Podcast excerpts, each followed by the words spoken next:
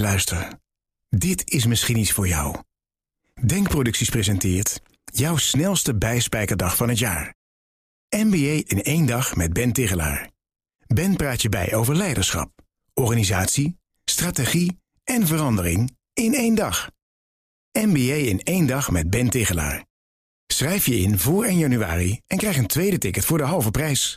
Zet je podcast even op pauze en ga naar denkproducties.nl. De column van Marianne Zwagerman. Hij heeft nog geen radio- of tv-programma gemaakt, maar Arnold Karskens zorgt nu al voor een enorme kwaliteitsimpuls op het Mediapark. Uit bezorgdheid over de verderfelijke troep die zijn omroep Ongehoord Nederland volgend jaar gaat maken, proberen politieke partijen grip te krijgen op de journalistieke mores van de NPO.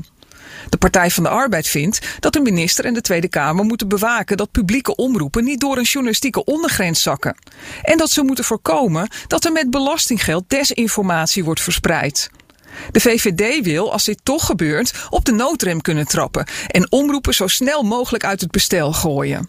De Raad voor de Journalistiek zou daarbij moeten adviseren. Een fantastisch idee. Ik wil met liefde een lijstje aanleveren van redacties die de verhuisdozen kunnen bestellen. PVV-Kamerlid Martin Bosma haalde gisteren in het debat een voorbeeld uit 2017 aan. Toen het NOS-journaal opende met een 12 minuten durend item over Donald Trump. Waarvan we nu weten dat het nepnieuws was.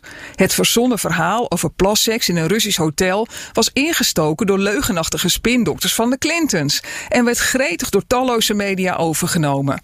Ook door onze met belastinggeld gefinancierde nieuwsvoorziening. Er zijn veel recentere voorbeelden uit eigen land, waar de journalistiek ver door een ondergrens zakte. De reclamecodecommissie tikte Hugo de Jonge en zijn ministerie deze maand op de vingers voor de Dansen met Jansen campagne, waarmee jongeren met onjuiste informatie verleid werden een vaccin te nemen op een feestelijke bijeenkomst, waarna zij meteen beschermd waren en konden gaan genieten van een zomer vol festivals, vakanties en feestjes. Het ministerie heeft naar het oordeel van de commissie onzorgvuldig gehandeld, omdat deze campagne in strijd is met de code publieksreclame geneesmiddelen en een te eenzijdig en rooskleurig beeld laat zien. Het weerhield media er niet van om in journalistieke zendtijd en artikelen uit te pakken met deze campagne. Ze kwamen er ongestraft mee weg. De directeur van Pfizer is door de stichting Code Geneesmiddelenreclame veroordeeld voor zijn reclamepraatje over een pil tegen corona in het NOS-journaal en het RTL Nieuws. Het middel is nog niet eens goedgekeurd en de folderteksten van de directeur waren niet te controleren, want de onderzoeksdata zijn nog niet openbaar. Pfizer betaalde de boete fluitend. De redacties kwamen er ongestraft mee weg. De journalistiek kan wel een booster gebruiken. Hey, luister. Dit is misschien iets voor jou. Denkproducties presenteert jouw snelste bijspijkerdag van het jaar. MBA in één dag met Ben Tigelaar.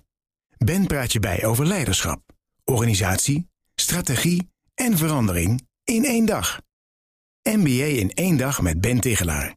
Schrijf je in voor 1 januari en krijg een tweede ticket voor de halve prijs. Zet je podcast even op pauze en ga naar denkproducties.nl.